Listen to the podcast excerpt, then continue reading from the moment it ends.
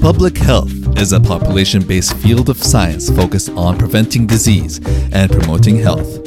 Every week, we will be engaging in interactive discussions and analyses of the latest public health issues affecting you and your communities all around the world. This is the Public Health Insight Podcast. My name is Linda, and I'm here with Gordon, Ben, Will, and Sully. Before we move on, it is important to note that the views expressed in this podcast are our own and do not represent any of the organizations we work for or are affiliated with. Trigger warning. Please note that this episode will discuss suicide and may contain sensitive or triggering content. If you or someone you love has been impacted by suicide, you are not alone. Please use your discretion when listening and connect to supports as needed.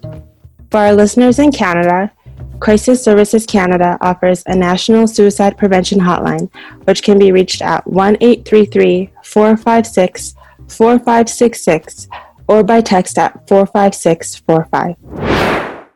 In our previous episode, we looked at the global impact of suicide, the risk and protective factors involved, and how COVID has impacted suicide and mental health.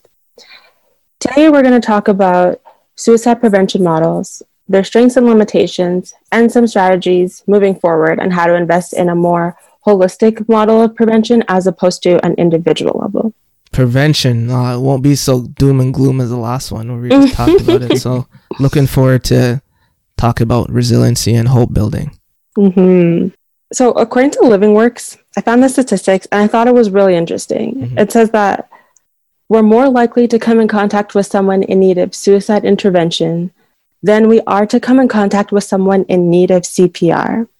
Mm-hmm. So like if we just think about that, how often have you had to do a CPR training course? Like it's it's mandatory for right. almost all types of service uh, professions, right. and you know CPR is something that you're taught since you're a kid. But with that same energy, do we apply that to suicide prevention? If we are even more likely to come in contact with someone in need of intervention for suicide. What do you guys think? Is prevention something that has as much exposure as it should? Or is suicide even preventable to begin with? Uh, that's a tough one, Linda. Um, that's the CPR is literally on pretty much every job description uh, because it's so valuable, right? It's, this is a lot of times when we compare stuff, it's not to minimize the more common thing. It's just to say why is the other thing not as highlighted, right? So it's not that we're mm-hmm. minimizing, hey, you shouldn't do CPR as much because suicide intervention may be more of a valuable skill. Um, we're saying that both are very important. Um, so I know from my experience being involved with suicide prevention in the workplace, um, you know, we know that 70% of all um, suicide related deaths, particularly in Canada, occur in those working age populations. So when we're on the subject of CPR skills at work, uh, we should absolutely be talking about suicide prevention at work. So there is definitely a value there. And in terms of policymakers and decision makers like to look at, you know, cost savings and we don't really um, a human life is priceless, but we'll try to put it in economic terms. In Canada, there's about $6 billion lost um, due to poor mental health and um, suicide loss in the workplace. So there's absolutely a business case for um, organizations and workplaces to implement formal suicide prevention training for their employees for sure. That being said, though, I want to, I do want to acknowledge that, um, you know, whether it's progress in society or even just in the field of employment or just whatever in general, I, I do acknowledge that the topic of, you know, um, mental illnesses and, you know, suicide and just, um, just talking about that, it is definitely improving. And I think mm-hmm. there's more of a, of an environment to at least welcome it. And I think obviously, you know, there's a lot more work that needs to be done if we want to uh, reach um, optimal levels. But I do want to acknowledge that I think let's even just comparing it to five, ten years ago, um, talking about mental illnesses, talking about anxiety, stress, and all these psych, um, just psychological aspects of health. I think um, there's definitely a room for that at, in the workplace, and at least in my in my in my work. Um, so you know, at the at the federal level, um, we have the employment. It's uh, it's called the, the, EAP program. Yeah, where it's um, I think employ, employment employee assistance program, yeah, something like along those lines, mm-hmm. where it's you know um, a service available for any individual who might feel that they need access to the services. Mhm. And I think, um, yeah, it's that's that's definitely some progress that's being made. Yeah, Right. that's for for sure because there are even if you think of um just you know when people buy into their employee health benefits, right? A lot of um you you know about dental and pharmacy. Um now a lot of things are being included for um counseling services and stuff like that. So um there is um there is progress made, but I will caution though those smaller kind of businesses and workplaces um, don't have access a lot of times to those resources. So people working in those types of environments are less likely to be able to access those supports. So there is some kind of like a gap there between the, the you know the bigger organizations and corporations and the smaller businesses that we need to address. and we could talk about this later on, but I guess a more holistic form of prevention would be to advocate for everyone, all businesses, to be able to um, afford those types of services for their employees.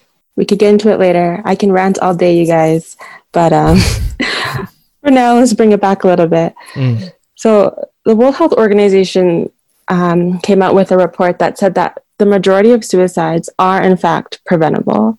And I guess in the past, there's been this mentality that, you know, suicide is an unfortunate and an inevitable outcome. Mm. And it is unfortunate. It's devastating. It's it's a difficult um, outcome to happen to anybody, and and you know people close to them.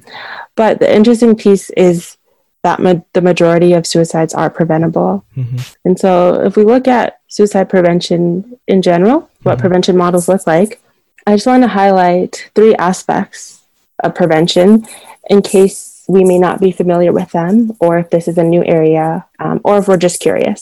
So, when we look at prevention for suicide, there's universal, selective, and indicated interventions. Um, so, when we talk about universal prevention, these are types of measures that are available to everyone. And so, this could be something like a media campaign, Mhm. or even things like, you know, Bell Let's Talk on social media, Mm. or um, crisis lines, or even things like giving financial benefits in a time of crisis. Like these are universal because they target everybody at a Mhm. more upstream level. Um, then, when we go into more selective measures, those are things like training programs or screening and assessment programs. And they're selective because they're only for a particular subset of the population. Mhm. And then lastly, for indicated, these are for people who are showing warning signs or who are at more of a higher risk. So that could include things like inpatient programs. Mm. Yeah, see. and overall, they just differ in who is being targeted. And I'm assuming that ideally, when targeting prevention, you would want to tackle all three levels, hmm right? And um, because, like we like we discussed in our previous episode, the topic of suicide is very um, nuanced and multi-sectoral, multifactorial. Um, it covers all of society. It's a global issue. So I think optimally, it would be it would make sense that you would want to kind of approach and find ways to to tackle this this issue from just different angles. So and, and I, I wanted to ask so uh, in the universal category would something like um, like World um, you know Mental Health Day would that be placed in there or would that fit in? Well, from from my understanding, things Mhm. like social media campaigns are universal because they they target everyone, and so um, something like World Suicide Prevention Day, for example, which Mhm. is September 10th, by the way, mark your calendars. Mhm. Um, I think that would be universal. Yeah, I don't know. universal. What do you guys think? Yeah, universal because the key thing with the um so universal selective and indicated universal is not um targeting specifically people um who are who are experiencing thoughts of suicide or who have been bereaved or lived have lived the experience of suicide is targeting people who don't have any of those but to raise awareness of the issue so that they can kind of join the cause so that is more of a, a blanket approach um, Mhm. something like raising awareness for sure. Um, and then you have the selective one where um, you know I, re- I referenced the workplace example. Maybe you have health and safety reps right? Um, so maybe those are some skills that you'd want them to have to be able to intervene if a coworker is experiencing thoughts of suicide. So it, you see it as you go down the ladder, it gets more targeted to the intended audience of it. hmm But I, and my issue though with suicide prevention models, firstly, we need them and they are great. But I think they can be, be improved in the sense that so far, what I've often seen are things like, you know, telling people to recognize warning signs, ask people, connect them to resources, um, you know, access therapy services, take a training course. And these are all focused more so on selective and indicated, more individual measures, which mm-hmm. are good and needed, but they're so far downstream. So you're saying, are you saying that we need more universal to whole to tackle like the whole stigma behind suicide? Absolutely. More upstream, mm. like what is the cause of this? The mm. causes of the causes. Why mm. does someone feel that suicide is the only response to a problem? What caused the problem? And so, while not eliminating the other measures, I feel that we are lacking in that more upstream intervention. Mhm.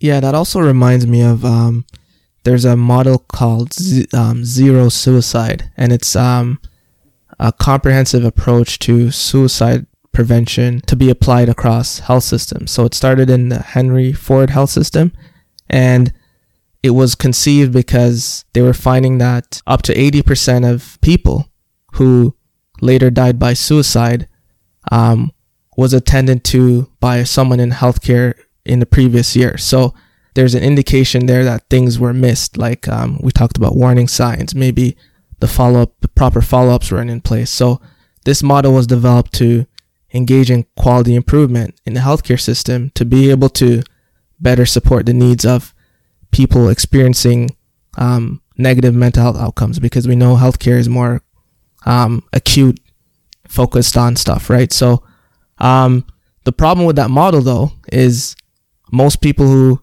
are experiencing mental health or um, thinking about suicide do not go out and seek help from the healthcare system. So if we focus only on healthcare system in- interventions, there's a huge bucket of people that we're not able to catch because they don't go. That's not the first place to, they go to to get help. Mhm. Yeah, that's def- that's definitely problem- problematic because it again it doesn't address what Linda was saying earlier with you know this tackling the stigma and at the universal level. And to be honest, I feel that realistically one of the ways to to really respond to the stigma and address it is to no- normalize it, talking about mental health and mental illnesses and suicide on a societal level. I don't know the specific strategies that that will be required. And If I did, um, no, that would be awesome. but I think it's one of those things where if you know just if you can get people talking about it um and just and making it you know something to be that's normal and that's okay to talk about that's a f- pretty big step forward i think So, pulling on Will, what you've just said, and Gordon, what you mentioned about not solely focusing on the health system to respond to suicide, it sounds to me like we're talking a lot about expanding suicide prevention. So, to include other sectors, um, to be like a, a whole of community approach. And so, I want to bring in more of a paradigm shift. This model called the socio ecological model of prevention this is a foundational concept, I guess, in public health. Um, And so it's a framework that can be applied to so many different um, public health issues. But essentially, it describes four layers mm-hmm. um, of how to think about an issue. Mm-hmm. And in those four layers, you can apply different strategies to respond to it. So, different prevention strategies. Mm-hmm. And so, the one that I'm looking at or thinking of is from the CDC, the Center for Disease Control. And the four levels of it are individual, relationship, community, and societal. And at the individual level, that refers to just biological and personal factors that can increase risk. And so on the flip side, prevention would be influencing attitudes, behavior, and beliefs. And I think Right. a lot of prevention strategies focus here Mhm. at that individual level.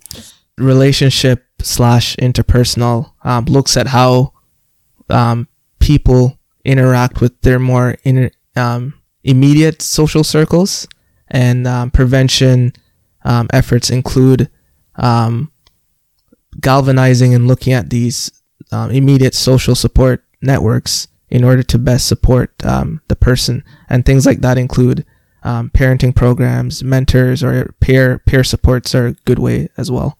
Mhm. Yeah. hmm And with community, it goes towards looking at a person's interaction with like schools, workplace, neighborhoods, or wider social relationships. And what preventable, what prevention looks like in that atmosphere is modifying your physical or built environment and policies associated with the community. Then we have uh, societal, which includes the broad social factors and all the cultural norms we're experiencing. And uh, in this regards, the prevention includes advocating for policies to reduce social inequities. And what makes this model different from all the other models is the community and societal aspects of it. It's we're simply looking at a more upstream level, more broader, more holistic approach when tackling Causes of suicide the prevention. causes. Causes of the causes always c- comes back to that. Just for our, our listeners at home, uh, we'll be providing some links to the resources if anyone's interested in um, digging, uh, diving a bit deeper into this framework. hmm So even going back to those risk factors we talked about last episode, um, things like age or ethnicity and race, you know, some uh, indigenous communities have higher rates of suicide than the general population. And if we only focus on that individual level of prevention, um, it's not enough. It's not. It's not adequate. If we forget or ignore the those societal and social aspects that influence suicide, like racism, like Mhm. trauma, like Mhm. oppression, um, like the effects of having your land colonized, you know, um, those are very real and pressing factors that influence suicide. And so we need to expand the way we consider suicide prevention. Right. If we if, if we individualize it too much, we miss that we miss seeing those trends at the population level, and that that might require kind of a more holistic intervention.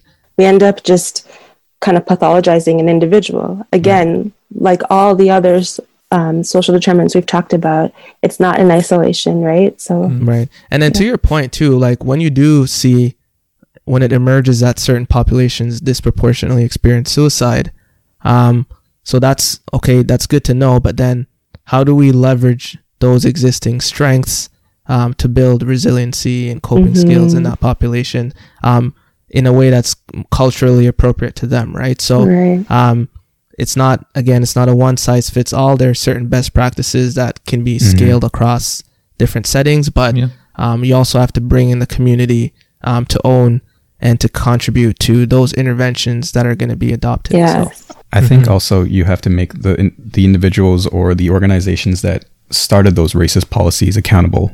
For Yeah. example, if we have intergenerational trauma with some indigenous communities due to residential schools or other racist policies, then you know there has to be government acknowledgement to even open up that conversation, Yeah. right?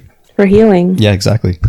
And I really like Gordon's point about you know that the that solutions cannot be one size fit all solutions, and um, you know bringing in especially in the context of indigenous communities, bringing in traditional knowledge, um, traditional expertise, and cultural I guess cultural practices and cultural strategies and just things like that, which um, you know in combination with a lot of these other strategies that we've been talking about. Yeah, absolutely.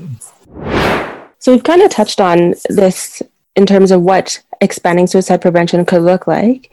Um, do you have any? Does anyone have any ideas of what increased efforts at community and societal levels of prevention could look like? I know Gordon, you had mentioned having ooh call out i prevention don't know what you're going to strategies say but i'm ready prevention strategies in place in the workplace. So that's a more community level. So occupational prevention strategies. Mhm. Um, does anyone have any other ideas, or would you like to expand on that idea? Well, yeah, I think if you even go up to, I mean, in this context, you know, societal or community based strategies, um, that there's a theme throughout this episode that things have to be multi pronged because there are multiple risk factors that need to be addressed, right? So, um, I wanted to touch on there are a lot of community based suicide prevention models being adopted in communities across the world. Um, but in our very own Canada, recently, the Mental Health Commission of Canada um, implemented the Roots of Hope um, community based suicide prevention um, program. And basically, this is founded on um, five pillars um, of prevention. So, the first pillar is specialized supports, which deal deals with the prevention and crisis side, uh, and the peer supports that we touched on, uh, as well as workplace interventions, and the training and networks. So, um, healthcare providers are very important in this discussion because they need to provide a safe space for anyone that is going through the healthcare system to ensure that they're not stigmatized and to build that trust to know that um, you know as a patient your your healthcare provider will have your back for such a stigmatized issue. So um, that's a very important aspect of as well. And when you think of even upstream more universal um, public awareness campaigns are very important to raise awareness of um, issues. And we talked about how suicide is considered a silent issues because a silent issue because of the stigma associated with it. Um, the second to last um, component of the five pillars is mean safety and um, this touches on basically um, ensuring that some of those commonly used um, um, tools what, that people use to die by suicide whether it's you know medic medications or you know guns or other weapons are not easily available. So things like, you know, if you have medications in the home, if you're a parent, you're on opioids, you know, making sure you have a cabinet that you can lock stuff up. So it's not that this will prevent um, whoever's thinking about suicide completely um, from um, dying by suicide. It just makes it a little bit harder to access those commonly used things that are used to do so. And lastly, um, research, um, setting priorities, um, looking at the situation in communities, understanding that communities are different. Um, and then you have to have an evidence approach, evidence informed approach to address suicide in specific communities. So um, these are just some key aspects of a societal or community led suicide prevention model that takes into account um, all the strengths that you can leverage to uh, have a suicide safer community. That's a great point, Gordon. And I wanted to highlight a case where we had an intervention that was societal, but then we were able to change it or have a consideration for also a community level intervention. Mm.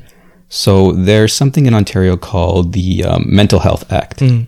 So basically, what the Mental Health Act does, it regulate it's basically it regulates the administration of mental health care. But the main purpose of the law is to regulate the involuntary admission of people into a psychiatric hospital. So let's say if you have suicidal ideations and you go into to see a healthcare provider, the healthcare provider could force you to go to a psychiatric hospital for assessment if they believe that you're a harm to yourself or others. Now, obviously, this could be a very traumatic experience because your rights are being violated. Mm-hmm. Um, you're put in isolation. You're not given treatment there, mind you. You're only given the assessment. Mm-hmm. So there's a lot of stigmatization where an individual doesn't want to go with this option, obviously. Mm-hmm and they might not reveal their suicidal ideations to the healthcare provider due to this fact. Mm. So it's it doesn't really help, for example. Right. Now, an amendment to this law to this act was created where a physician who makes the decision to for the assessment could actually do a community treatment order. Mm. So what the community treatment order does, it goes to that next level of the framework where it's uh, an agreement is brought in by the patient, by the physician, other healthcare providers such as social health, so, sorry, social workers, the family as well. And the person isn't put into a psychiatric facility, mm but they're actually living at home mm and they have these resources and facilities brought to that person. mm So I think that's a good highlight of how we work within both realms of this framework, aka community and social, mm-hmm. and how we've also been learning as we go on with these interventions and modifying them to what is more applicable or what is more beneficial. Because oftentimes we try to do good, but the very legislation that we pass might cause more harm. Right. And listening to people say like this is harmful. I don't want to be forced to go to exactly. a facility. I want to be I want to have care in my own community. Yeah. Mm. And just to think of just how stigmatizing it would be to be in a psychiatric facility. Um like how you're you might be worried about your friends or family labeling labeling you with like disparaging terms, right? So you can understand yeah. why, you know, they would the healthcare the healthcare system just needs to be a safer place for people to even express those things in general. And another thing of that is that it's going to be on your record for all your medical records in the future. Mm. Like for example, if you go in for another unrelated issue, and if they and if a physician sees or a healthcare provider sees your medical records, and they see that you were formed, that brings its own biases It in within the stigma of healthcare or society in general. So now you're being treated differently for something where you tried to seek out help. Right. Like it's Great point. it's a downward spiral. We talk about stigma so much just in the general society, but there's also stigma within the medical field too. Exactly the place where you think you'd be getting the help from, right? So Yeah. We're all part of the same society. What can we do? Great point. I, I want to bring up uh, a critical point um, about, say, the socio-ecological model, because we, when we tackle, say, at, uh, the issue at the community level, at the societal level, and then it's like, okay, we're trying to prevent uh, the stigma, but do you guys feel like we should go even more upstream than that to eliminate people even thinking about suicide because of all the uh, socio and cultural issues around Oh, them and problems of equity, problems of racism, problems of all that. If We need a radical overhaul of society. that's exactly what I'm trying to get at. Yep. like I agree with it's you. It's so easy to say, so hard to execute. I guess. because it's so hard to affect that larger scale social change, we concentrate efforts on the more individual, interpersonal, community level because it's difficult to have that overarching change. Um, but you're right, we do need to think upstream as well. One thing I wanted to not to bash on upstream, um, just to play a little bit of devil's advocate. Um, a lot of times, right, you can have, um, you know, policy is considered one of the most upstream actions you can take. Um, but a lot of times the infrastructure doesn't exist to execute the policy effectively, right? So by having just focusing on policy and missing out. So if we have a policy that communities must provide certain things and the communities aren't giving the res- resources to execute the policy, then the policy falls flat, which a lot of times happens for a lot of policies. And Ben talked about, you know, yeah. a lot of times we implement a policy and we don't get the intended effect, whether it's no effect or a negative effect. So we all we can't um, get too focused on a rabbit hole of only upstream without missing um, boots on the ground, um, engaging passionate people on issues uh, and, and things like that. So I just wanted Right. to make sure It's that not one we- without the other, for right sure. we we have to make sure that those are both being done at the same time. So, in tying all of these points together, we recognize that prevention needs to occur at different levels of society. There needs to be follow through, and we need to work on addressing stigma. But I guess what I'm hearing is that we get stuck on how to do this. How can you coordinate, you know, a widespread intervention at different levels of society? And so, um, I want to bring up a proposed action plan, a proposed method of action um, called the National Suicide Prevention Action Plan. And this is something that the WHO has recommended for every member state to implement.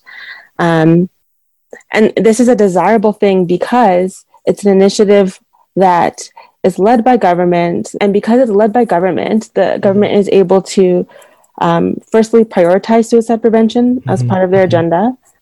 They can provide that leadership and that guidance as well as bring together people from multiple sectors from healthcare from education from um, infrastructure from different aspects of society bring those people together and then develop a strategy together. Also in best case scenarios you know governments have access to surveillance data. They can provide and disseminate that data.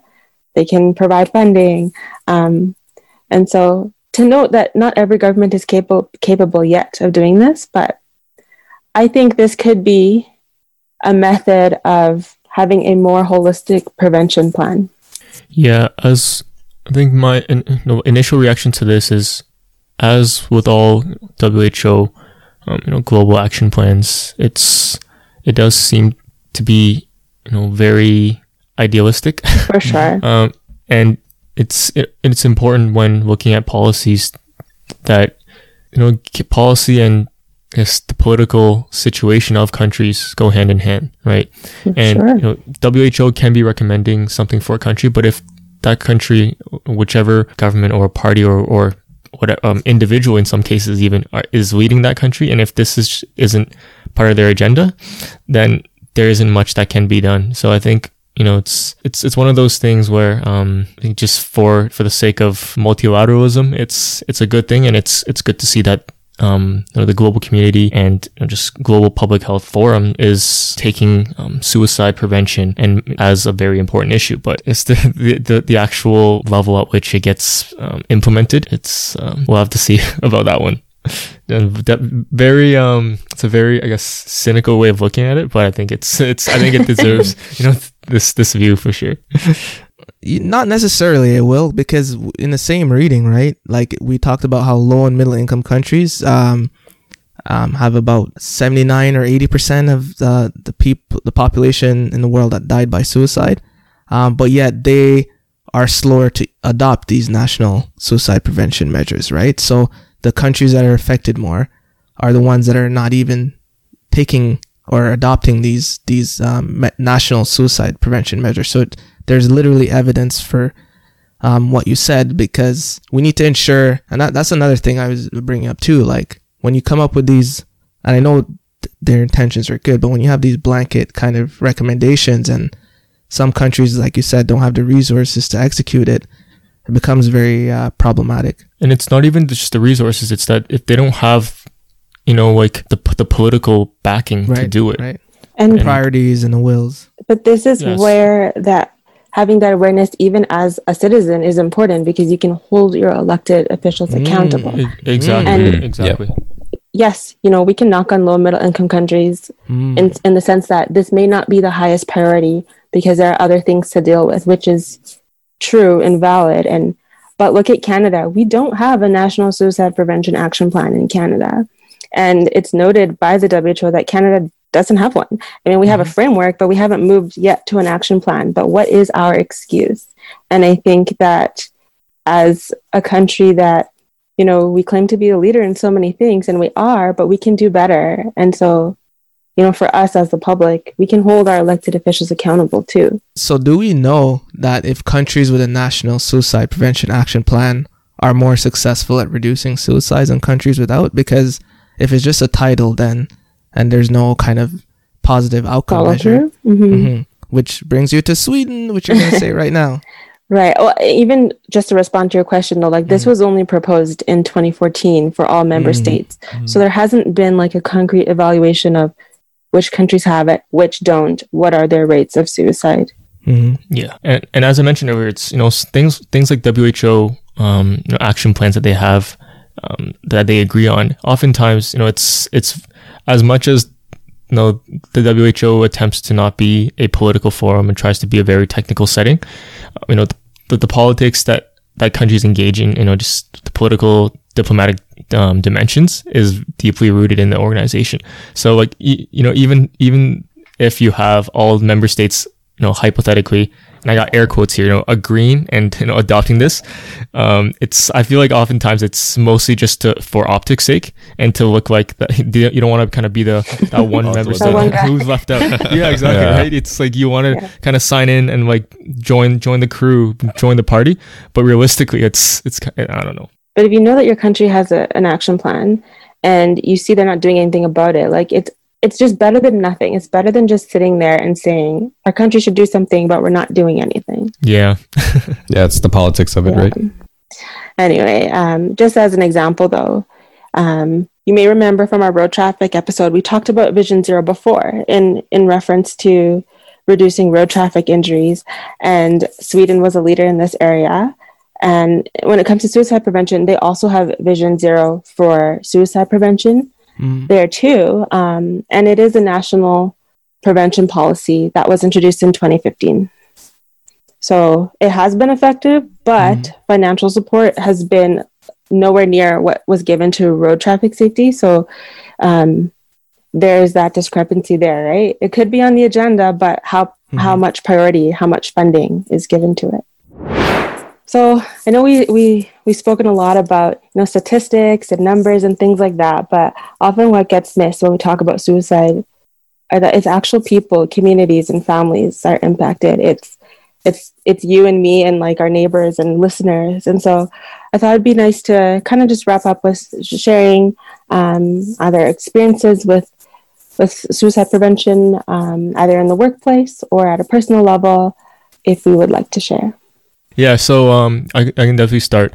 So just a bit of context. So um, I, I am East. I'm, I'm of East Asian descent. I'm Chinese, and I think um, you know the issue and just the topic of suicide prevention is it's such a important topic that I find is a very muted and taboo discussion, um, at least in my community. And you know mm-hmm. whether it's due to cultural, you know, the cultural roots, um, you know, or it's because of other factors. I find that um, you know, especially when when trying to have this this this sort of discussions um, with you know, say for example, people in previous generations or you know older individuals who who might not have been exposed to talking about this as freely as we have. Um, it's important to you know for the I, I, here I am going back to the idea of messaging and you know communication again. Um, is to find ways to you know integrate um, you know, the cultural aspect in the communication, right? So if you if you are trying to um, you know talk about suicide prevention, you can't be this you can't be approaching it only from a you know a North American Western lens, but finding ways to integrate the just the traditional knowledge, traditional um, cultural components, as well. You know, it's even just simple things like translating materials so that it is available in other languages.